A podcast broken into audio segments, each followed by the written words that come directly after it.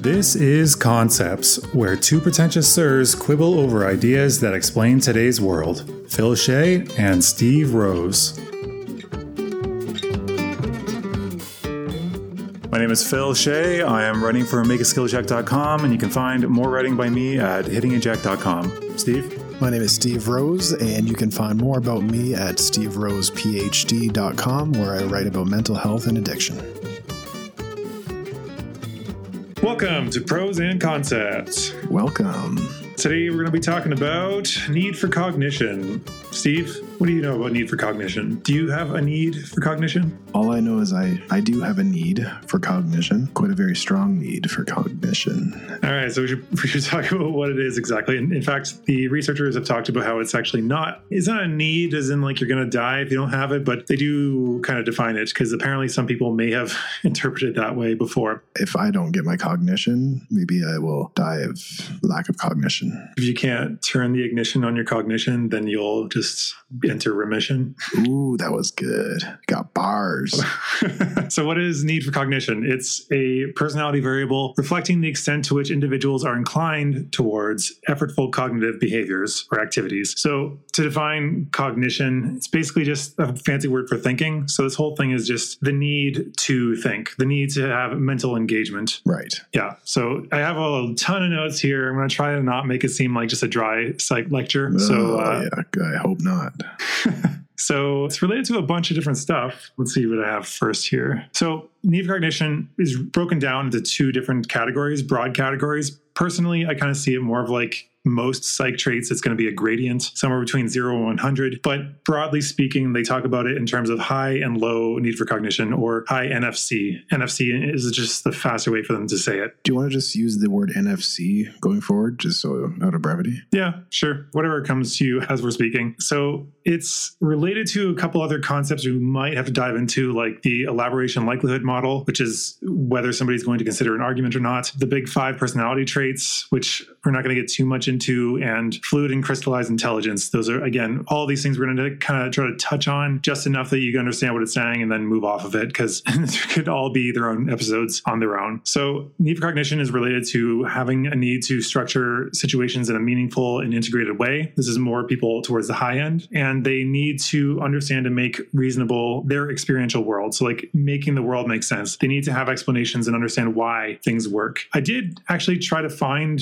how it was distributed through the population because I don't know, like about you, but my sense is that like maybe this might skew towards the lower. I don't know how it would go, but it feels like a lot of people really don't want to have to put effort into thinking. They don't necessarily find it that rewarding. So I wonder, like most of these traits, when we think about a bell curve, the peak of the bell curve is typically at the 50 points, just right in the middle. But some traits tend to skew a little bit lower or a little bit higher. So on this one, it's possible that the peak of that curve could be at like 40. So slightly lower than what you might expect. But I don't have any evidence of that. And I couldn't find anything on it. So we're going to have to assume that it's just normal. So you suspect that most people don't have a high need for cognition? I suspect that, I mean, it's Evo Psych, evolutionary psych, which is not super well founded, but that we in general, even like studying languages, we tend to do what we can to preserve energy. We tend to do what's most efficient to use heuristics and shorthands to decide stuff. And I think a lot of people would rather do that and have mindless entertainment than to be super stimulated. But I could be wrong because I mean, I'm not saying everyone like there's no smart people at all. It's more just like I think there's a tendency towards the lower side, is what I'm saying. Right. Well, yeah. There, I mean, there, there's a lot of people interested in things like podcasts, and those are intellectually stimulating. So certainly our audience is. Oh yeah, yeah, yeah for sure. I mean, like, yeah, I was, I was going to say if you're listening to this, you probably are on the high need for cognition side. Certainly. So yeah. So to address that more specifically, we can talk about what high need for cognition is generally associated with. There's a bunch of these things. Feel free to jump in at any time. So the first point is they demonstrate an intrinsic motivation for cognitive tasks. So they don't need an extrinsic outside kind of reward to help them engage in thinking. They're going to do it on their own. Okay, so let me uh, put that in layman's terms because it's fancy words there. They seek out ways to think learn, ponder, reflect, philosophize, have engaging conversations without being either paid to do it, forced into it, you know, having to be compelled in some way, like they're going to get a, a degree that's going to get them a job. So they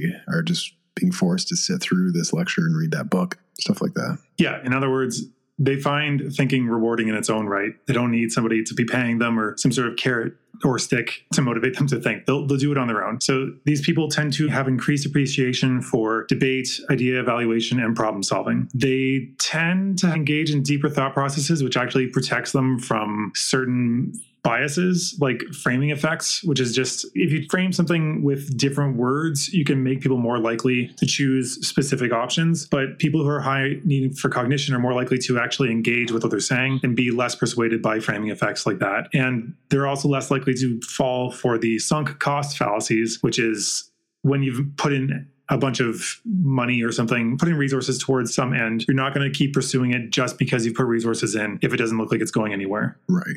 Right. So people who generally just think deeper and like to think a lot and find it rewarding to do so and are not easily persuaded by simple things. Right which leads us to it might seems like a decent spot to talk about the elaboration likelihood model. Ooh, so interesting. yeah, it sounds so unsexy and boring, I know, but it just means for some reason they took that very mouthy, wordy label for the effect. What it is is actually just whether you engage with arguments based on what the arguments are saying. That's the central route to persuasion, and then the peripheral route is the don't think about it, just look for external cues that can tell us whether this makes sense or not. So these people, high need for cognition people tend to be more willing to engage with the actual arguments, which typically would require time, motivation, energy, and some sort of knowledge, depending on the area, to engage with it. But they'll actually try because, again, they're motivated to think on their own. Right. But it's not all roses because actually there are drawbacks to being high need for cognition, which is that they are more susceptible to creating false memories. They are more susceptible to biases that have to do with a lot of thinking. So creating false memories is one possible one where they like think too much into the details and like, was that person wearing a red jacket? Oh, and like, did that person look like? And they can start to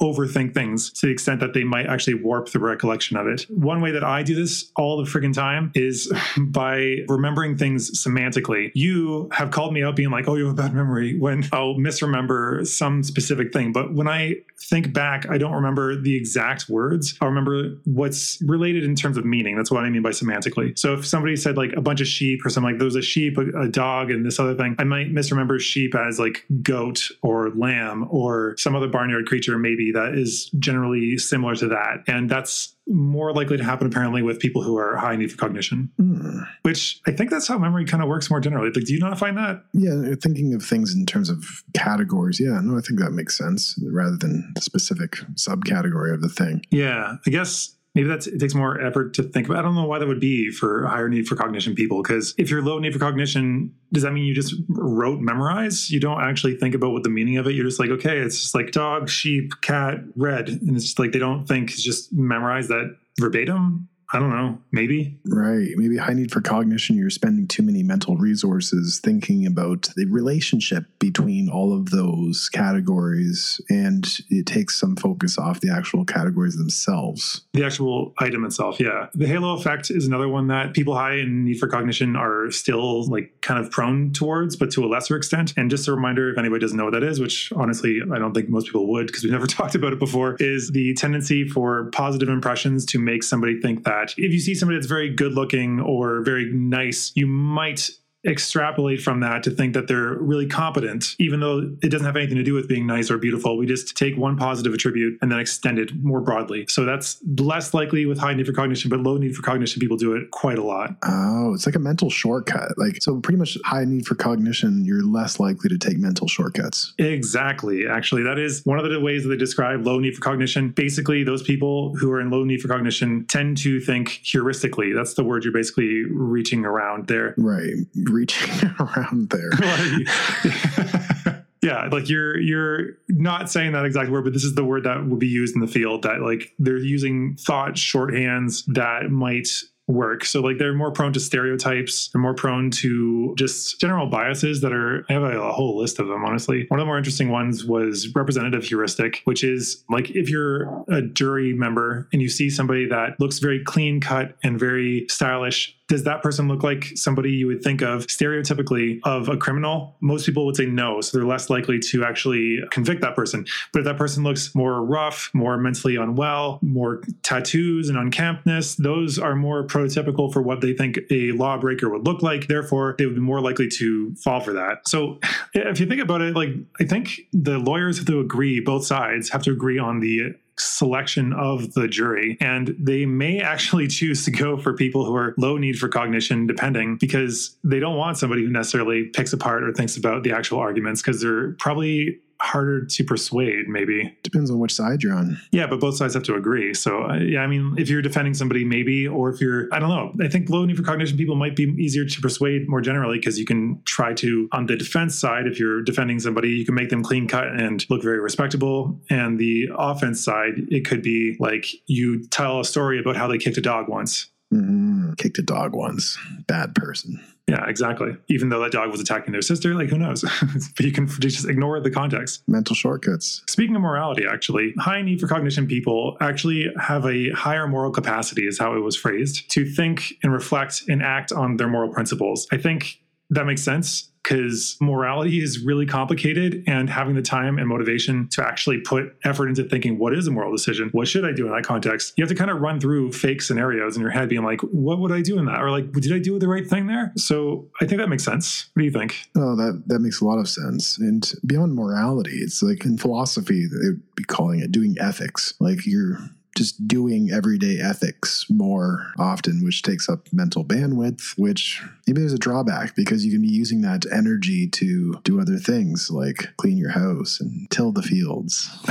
I don't know that it's quite that taxing. But like again, these people find it intrinsically rewarding. So I don't think that it would be taxing. Because even there's another thing about psychology that is up for debate now because of the replication crisis about how what things actually sap willpower, how willpower works. Some things that we used to think were effortful and always sapped people's willpower, and some people don't find that to be the case, like doing complex math. Most people find that very difficult and taxing, other people don't. So in this context, somebody who's high need for cognition really enjoys thinking, which means that it may not be sapping of the resources. No, that makes sense because you know what? This is my relaxing. Like when, when we're, we're having this conversation, like, you know, I've had a little bit of a busy day and I'm like, ah, I'm just going to kick back and relax and do some philosophizing and get some, get recharged again. I just got to relax and have an in-depth talk about research to do with the psychological concept. right.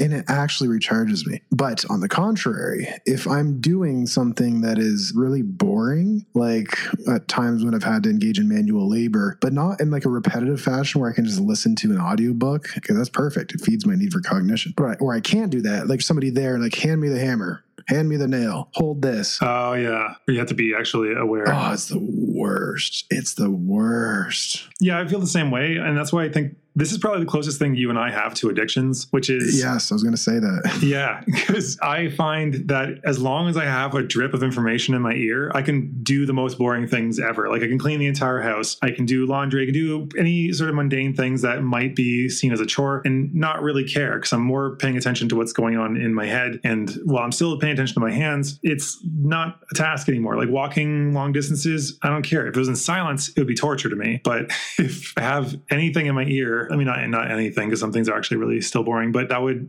help significantly. That was literally me yesterday. So I cleaned the whole garage and I, I, finished most of an audiobook. I'm looking at my Audible account right now. It says my listening time for yesterday was 231 minutes. How what is that in hours? It's almost four hours. Yeah. yeah and plus the YouTube videos that I watched on top of that. So that was over four hours of listening to stuff just yesterday. Last month I had almost 37 hours. And May was my most recent one. I had apparently 96 hours of listening time. But it doesn't matter. We're just getting a little self indulgent here. So let's get back to Very the topic. self-indulgent. But I'm relating to the fact that it it actually energized me. So I have my headphones on, I'm cleaning the garage, and I'm just energized. I'm going, I'm doing it. If I take those off and I'm just focusing on like sweeping the floor, I'm like instantly tired, instantly just like yawning, ready to fall asleep, dizzy, like what do you what do you listen to when you're working out in the gym? The same thing I listened to yesterday, my audiobooks on therapy, psychology. Yeah, I mean, I do too, but people I think have told me that that was weird in the past. And also, I find that if the book's at all humorous, it's a little bit dangerous at times. Oh yeah, because you're lifting a heavy weight and it's Yeah. like you start to Yeah, laugh. not a good time to start laughing. So apparently, this is just jumping back to the research. Back in 1955, this is apparently a fairly old concept, which I surprised to hear because I haven't heard that much about it. It's something I came across on my own, not on my undergrad at all. But they found that even in structured situations, this is kind of related to the moral situation thing. Even in structured situations, people who are high NFC see ambiguity and strive for higher standards of cognitive clarity, which is to say that they see that things are still more gray and that they are trying to figure out, like conceptually in their head, that they understand exactly what's going on and how things work. They'd rather have, instead of being like, because I said so, or like, we're doing this for this reason, those are the people like that'll be annoying like me who will be like, but how does that make any sense? I don't see the connection here between doing this and getting that result. So superior might find that annoying because you'd be like, I want to know why we're doing this to see if we can find a more efficient way or whatever. So undermining their authority, possibly. Oh, I know it sounds like a strength, but it was actually a massive barrier for me. Trying to work a relatively simple admin job while like I was finishing my PhD and I just did this during the summer. It's not in my field at all, was in property management. And I was in training and they were just showing me how to like schedule grass cuttings and email people about different properties. And I had to ask so many questions that I was so in the weeds. I, I didn't even know how to do the job after. Interesting. I don't think I've had quite that issue. And the person's like, "You think kind of like an engineer. That is surprising knowing you. no, but it's like an idea engineer. Like doing theory is almost like you making sense of how things work in a conceptual realm. you need a conceptual framework for it to make sense for you to do simple tasks. Yeah. But they're like, no, just just do it. What do you don't ask questions, just do it. Yeah, I had to like understand the whole system and, and why and everything's interrelatedness. And I didn't know what to do after. I was stuck. Well, good thing you're not doing that anymore. Yeah, yeah. So, one of the things that I found to be a little bit surprising was that people that are higher in need for cognition only have slightly higher verbal intelligence skills. Like the result in verbal intelligence tests is not really much higher, and they're actually no higher in abstract reasoning tests. So, I can explain that a bit because like I've had relationships in the past where they were very smart, but they were low need for cognition. So that is not a contradiction because the people have capacity to do stuff, but they don't want to. So it's like me, I'm like two meters tall, six foot seven, but I don't have a huge drive to play basketball, despite everyone in my life having pushed me towards that when I was younger. And despite me pretending you were a basketball star, like we talked about in that last episode. Yeah. Despite all that, I didn't really want to do it. And so people are like, oh, what a waste. But it's like the same thing. Like if you have high intelligence, but low need for cognition, it's taxing, it's boring. You can do it, sure, whatever, but like pay me and then I'll think about it, I guess. Yeah, those are always the people that like everyone says he has so much potential. He just has to apply himself, you know, like that type of thing. Yeah.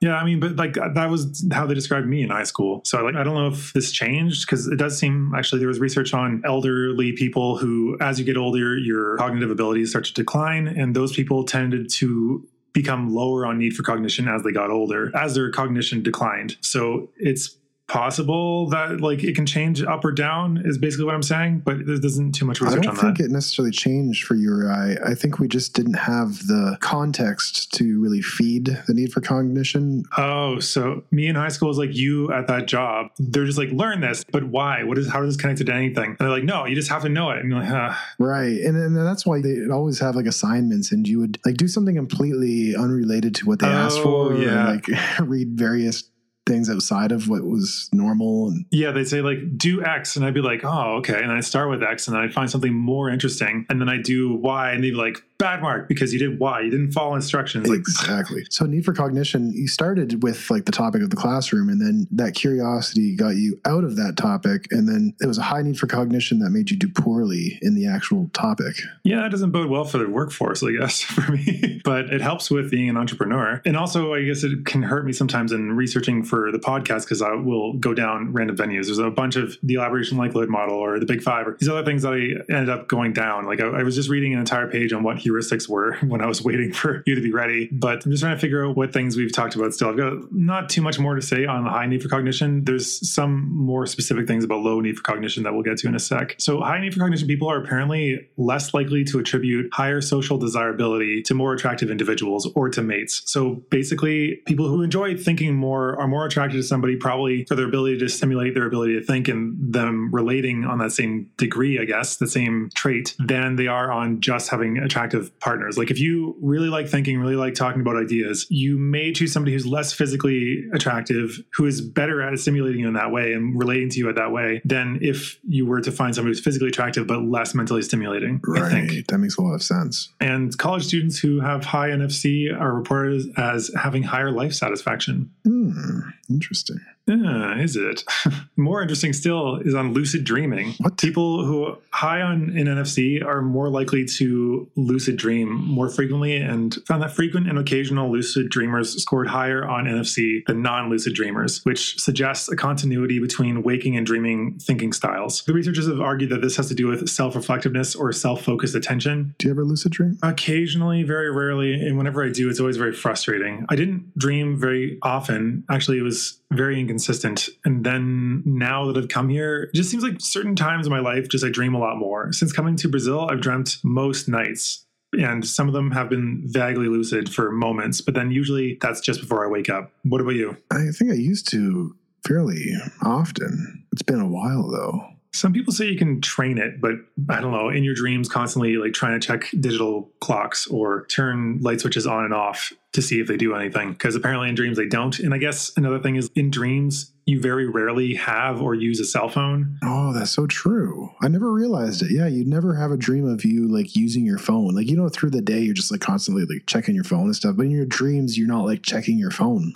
No, usually I think there, there can be phone calls. I think that's something I've noticed since hearing about that, but you're not ever really scrolling or texting. It seems like written media is just not good. It- just a lot of time, written down stuff doesn't seem to function the same way as reality for whatever reason.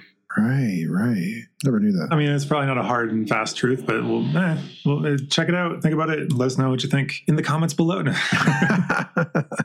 which we don't have. So in the comments.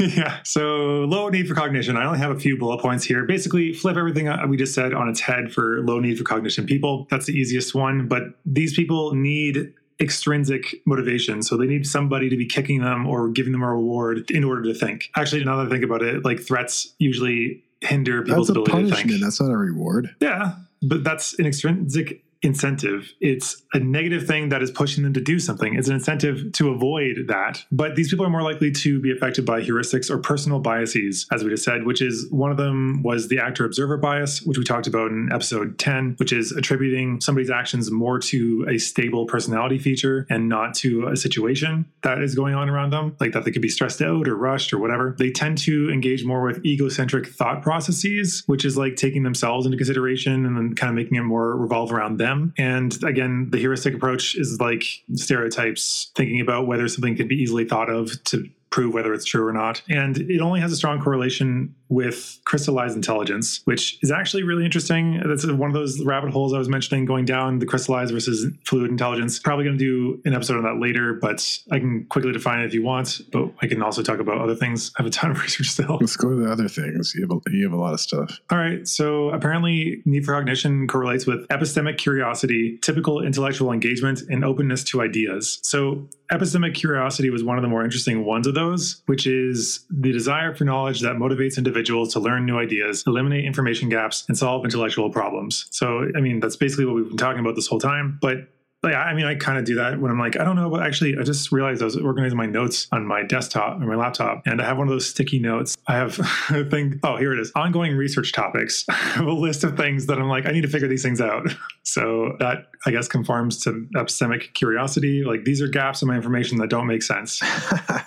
That's hilarious. These are the things I need to figure out. I do not know them. Well, I mean, do you think it'd be interesting to hear some of them? Yes. GDP, why it is good or bad, basically. Salt, is it artery hardening? How to do permaculture, populism, stakeholder capitalism, and the cost of entry for renewables. Basically, that's the gist of it. Uh, there's repetitive related topics, but that's the things. These are the problems I ruminate over. No, the problems are just like these are things that are talked about a lot. Well, I mean, like the GDP or SALT or populism. These are things that are talked a lot about in mainstream stuff, and they're talked about with such authority, and people talk about them like they know what the hell they're talking about. But if you ask them what it means, they don't know. Like a lot of people apparently don't even understand like the basics of how the economy works, and that kind of drove me to study economics at one point for fun. So, big five personality traits. This is something that, again, we're not going to touch for too long. We're just going to quickly touch it and move off. Why do I keep saying touch? We don't have to, we don't touch it too long. it's a hot stove. We're just going to quickly and then gone. Hot potato, Yeah. hot potato Yeah, version. toss it off. Yeah.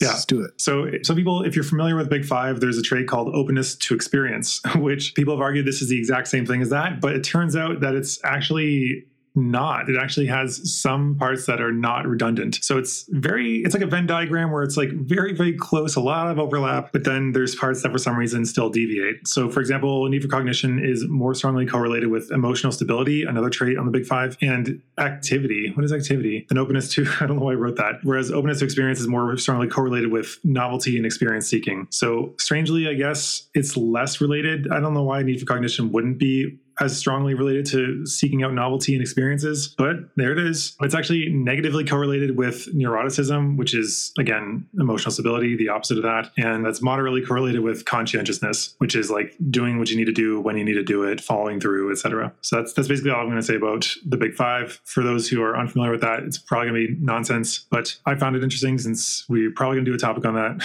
later. We just haven't gotten around to it. Yeah. You love the big five. I mean, it's the personality inventory these days.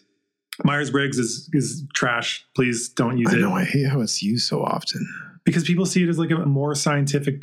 It's they see it as scientific, but it's basically horoscopes. It's a more scientifically presented horoscope situation. But people love it. Even people like jobs hire people to come in and talk about it. Yeah. So it's it's basically a waste of time and money. And don't do it. Just don't bother. We're not so simple to be fitting into 16 categories. Yeah. I've had people introduce themselves to me uh, with their Myers Briggs four letter category. It's on dating apps a lot. Oh, really? Yeah. It's like, uh, please don't.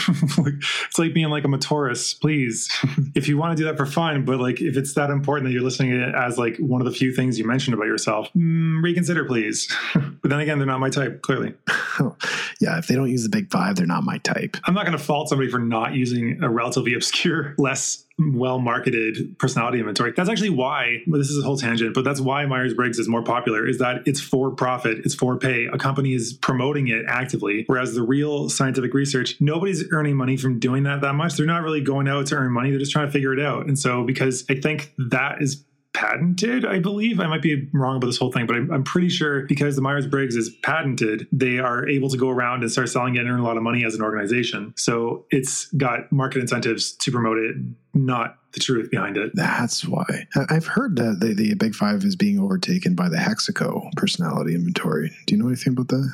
Yeah, in short, to answer that question for anybody who's familiar with this, I haven't seen Hexaco going anywhere. It adds a humility factor, aka like morality. They've been trying for that for years, but I kind of hope they do, but eh, it's not there yet. It's getting kind of meta because our need for cognition is showing in the way we're talking about the need for cognition. Yeah. So back on topic, need for cognition has only, and this is again a little bit surprising, it only has a weak relationship with sensation seeking. So like seeking out new experiences, it doesn't actually have necessarily a high correlation with that. It's actually kind of weak. And it also has specifically a weak correlation with boredom susceptibility. So people high in need cognition are not actually more likely to be bored. And I think I find it less stimulating to not be listening to stuff. But at the same time, I realized that I did do a digital detox one time for I think it was a week. You were there for that. And I avoided all magazines and I basically only used like clocks for digital stuff. So I was reading a lot more and I was thinking. I actually wrote a lot more philosophical stances on stuff. I had a journal that I wrote like a lot more in. And yeah, I guess I wasn't bored. I just I just found other things to think about. Right. Interesting. You can't keep saying that. You can't just keep responding interesting. Okay, my English writing teachers have all said basically interesting is a way of saying something without saying anything or saying nothing while saying something. That's it. Where you're you're not saying anything descriptive. Interesting can be positive, negative. It can mean anything you want. It's just it's just filler. So it doesn't mean anything. I'm just adding in meaningless fluff. Yes, exactly. All right. NFC is also positive related to other theoretically unrelated personality characteristics. So, for some reason, it has correlations with self esteem, masculine sex role attitudes. What? Yeah, and absorption. Absorption is something to do with hypnosis. We'll probably do an episode on that at some point, but it's the ability to become absorbed in a different world or idea. So, like watching a movie, really relating and feeling the emotions of the main character, that when you leave, you're kind of having this hangover effect emotionally where you're finding yourself thinking still in the same kind of framing as the movie or the main character of the movie. I think I'm high absorption. Yeah, I think you are. And I think I'm moderately high, but it has to do with hypnosis. Again, we can talk about that later. So, the reason that it may have to do with the sex role attitudes could be that there are stereotypes associated with men being more rational, right? hmm So that's the reason they gave for that, which is actually an interesting thing. If I remember my history correctly, there was a point in history where actually women were seen as more rational and men as more like lusty for life.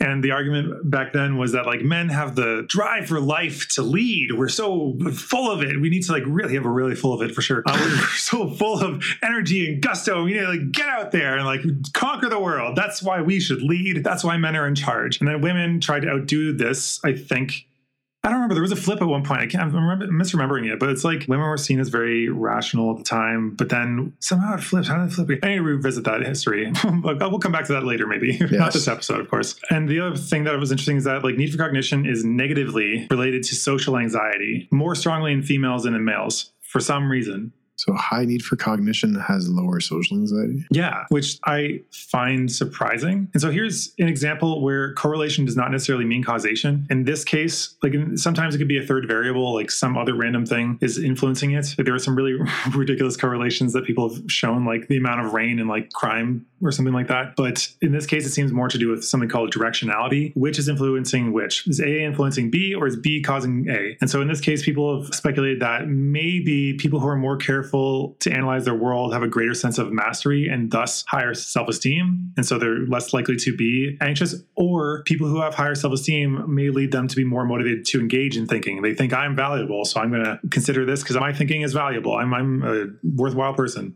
Oh, interesting. Yeah. Could go either way. I actually think it's interesting. I'm not just saying that. I know. just pondering. I would hope so. Yeah, just pondering. It's, that's all you can do sometimes. It's all you can do is just ponder. Yes. Actually, say that it may be associated with reduced attention to social cues, associated with negative evaluation. So you're just like lost in your own head and you're not paying attention to people reacting negatively when you're talking about stuff. So maybe that's why you have less social anxiety. Oh, that could be it too. Yeah. You're not reading the room. It's like everyone loves me. Or maybe you're not even thinking about it. You're just like, engaged with the ideas and not giving a shit whether you are being liked or not. You're like, this is a really shut up for a second. I'm thinking about a really interesting thing. Is this at all associated with being on the spectrum? I did not find anything to do with that. It didn't get brought up at all. I mean, maybe, but I don't know. He's talking about the autism spectrum for those who are not familiar. Autism spectrum disorder, as they call it, ASD. I would take out the D because it's neurodiversity rather than, yeah, or divergence rather than it necessarily being a disorder. Disorder. Yeah, yeah, I would, I would agree with that. Uh, It's probably going to be changed at some point anyway. Right. Need for cognition is also positively related to. I don't know. It seems like it kind of contradicts itself because these are all taken from the same article. Well, not all of them. Some of them I did actual my own research, but it's positively related to stimulation. I don't know what that means, but I'll, I'll continue. Self direction and universalist values. And it's also negatively related to the need for security and conformity values. So basically, it sounds like openness. I was going to say, yeah. It means high need for cognition people are more likely to be progressive or left in their politics, or whichever word we want to use, because liberal is one of those ones that's being all over the place these days. That's why I say left more. But because I guess universalist values, saying that everyone is valuable, we don't need to like just wall ourselves off and the other nations. We're less likely, because I identify with left, to be more focused on being safe and secure and conformity. Another thing I did find that was interesting that came up, it's a whole completely different framework, but it, it does talk about need for cognition. It's called the, never even heard of it before, honestly, until this research was the cognitive experiential self theory. Which is just like, could you not have come up with something better? That's just like, let's just slap the colors of this thing on it and call it that. The red blue box. like, okay. And so in this concept, what I found interesting was that they actually found two not correlated independent traits. So that means that you can have high on both or low on both or high on one and low on the other. And so one is need for cognition. So the one we were just talking about, which they define as logical, verbal, and relatively unemotional traits. The other one was faith and intuition. So that's being intuitive based on images and highly reliant on emotion. So in this framework, what I found what that was interesting was that people who are high in need for cognition may not actually be more rational than those who are low in it. Because if they're high in need for cognition, but also high faith and intuition, then they may still go with their gut, even though their rationality tells them not to, or they'll be more biased because of their gut. Oh, okay. So the, yeah, the need for cognition is kind of like a, a hunger an insatiable hunger for for knowledge. Doesn't necessarily mean you'll act on that yeah, I guess engaging with ideas and stuff, but then maybe when you get frustrated, you're like, ah, I don't know, my gut says this, and then you just go with that. Right, but you've like spent several hours learning about researching and overthinking the thing, but then you go with your gut. Yeah, maybe. Let's see. So it says rather their irrational intuitions tend to be given more thoughtful elaboration than those who are low in need for cognition and yet also high in faith and intuition. It actually reminds me of something I was talking about today. A friend was talking about some guy that was very smart, but I honestly think he might be a psychopath, but or something along those those lines, maybe a narcissist, but they're like, he's very intelligent. So I don't think he's doing these things on purpose. He, he always talks about how smart he is and that he's always very certain he's right. And I'm like, I think that just isn't immaturity. Like a lot of problems that we have you can be very smart, but you can still keep doing evidently stupid things. And the reason for that, as at least my diagnosis, broadly speaking, is that there's an emotional situation going on that's not being acknowledged. Because people who do rely a ton on rationality ignore the emotional side and think that it doesn't matter and it shouldn't be regarded and we should just ignore it and focus on the facts. But those people tend to actually have a lot of emotional baggage that they're not addressing, which is completely biasing their thinking. What do you think? Oh, completely. Completely. Yeah. The emotions need to be attended to as someone who does counseling. Sometimes this skill at intellectualizing, not just skill, but coping mechanism or comfort or ability to use intellectualizing, it can derail a whole therapeutic process if you don't catch it. Because you can spend the whole time talking about the role of dopamine in the motivational system and how the prefrontal cortex regulates the emotion. And you can like know every little facet of, of addiction. You could spend the whole time doing this version of psychoeducation and then all of a sudden it doesn't work the person shows up and like it didn't work.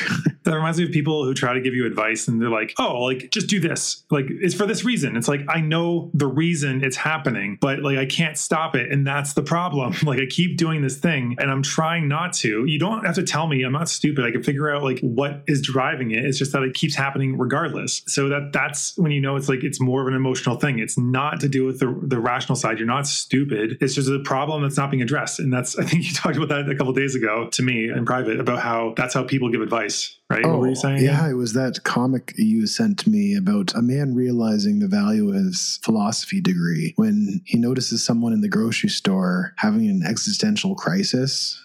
And then he shows up and he's like, You think, therefore you are, therefore you do exist. And the man's like, Yes, that's true.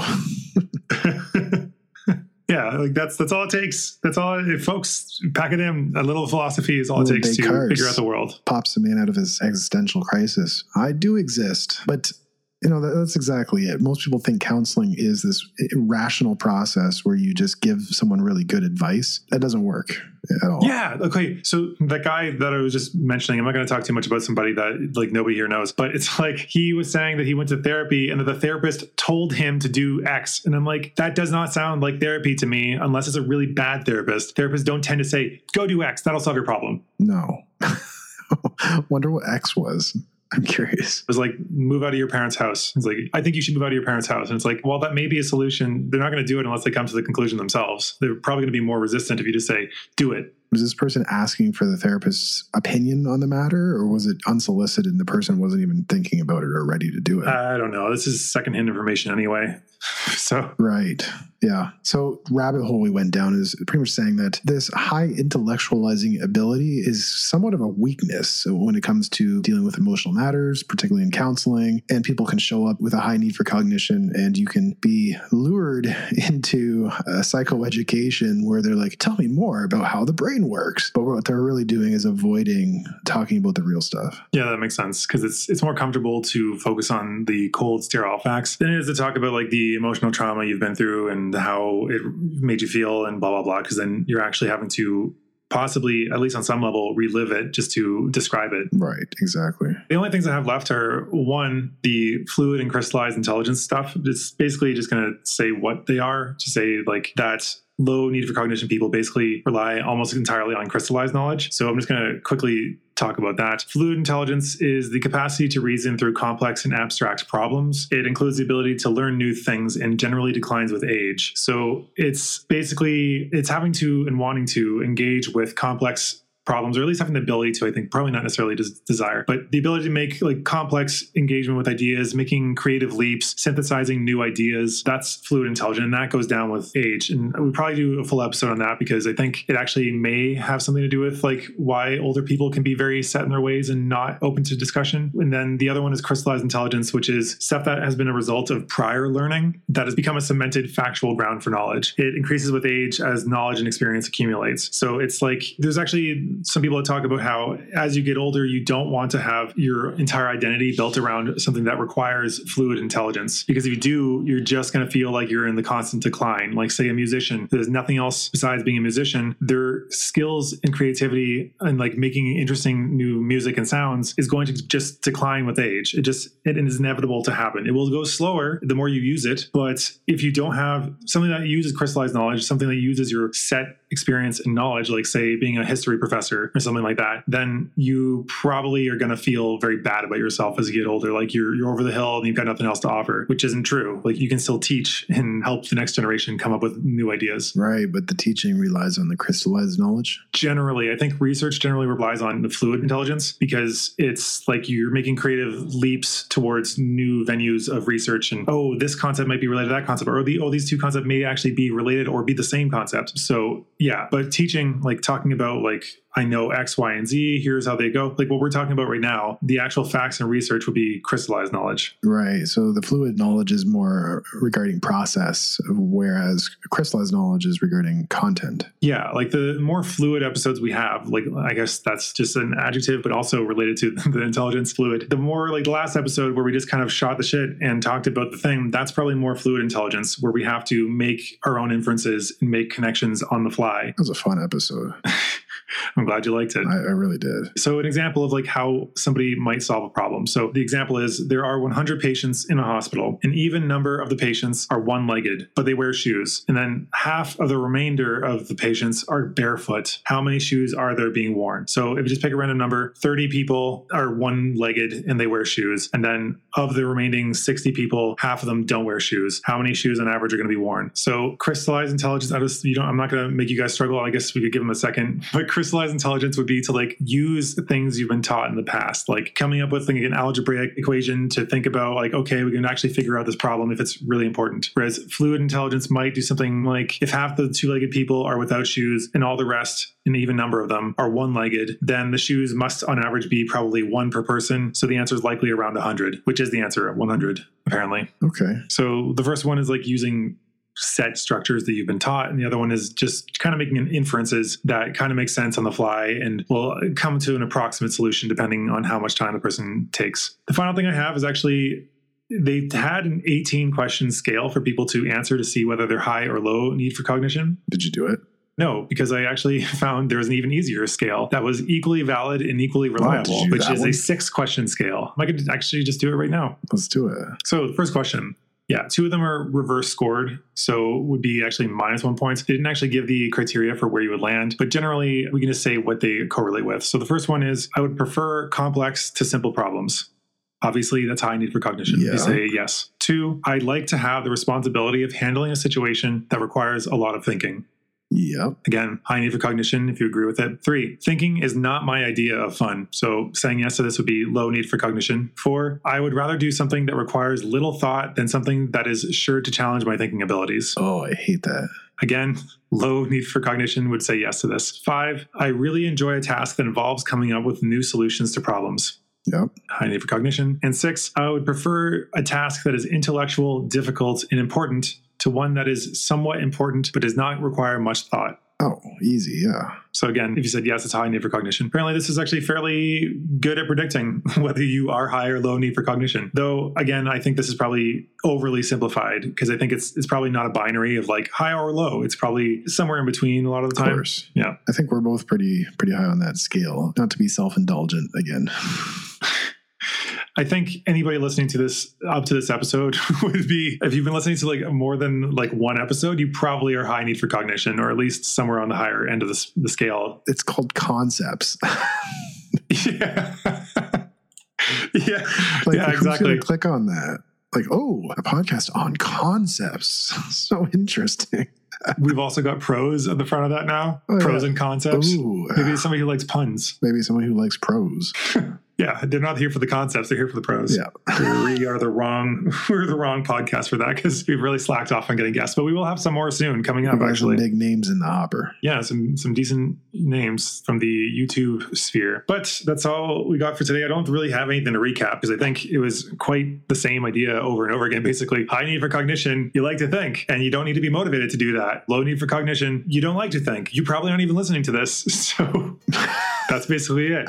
So, high need for cognition people, please go and write a review on iTunes or somewhere where you can actually write something. On Spotify, we do appreciate that. That only takes a couple seconds to give us a five star rating or whatever you think we deserve. But please give us ratings, promote us to people. If you think we're doing a good job, let us know. We really do appreciate it. If you're listening this far, then you are our people. Please Yes, you are. keep showing up. Please. Please, we're begging you. All right, that's it for us. We'll see you in another two weeks, and thanks for tuning in. All right. Bye. Well, I have very thin skin.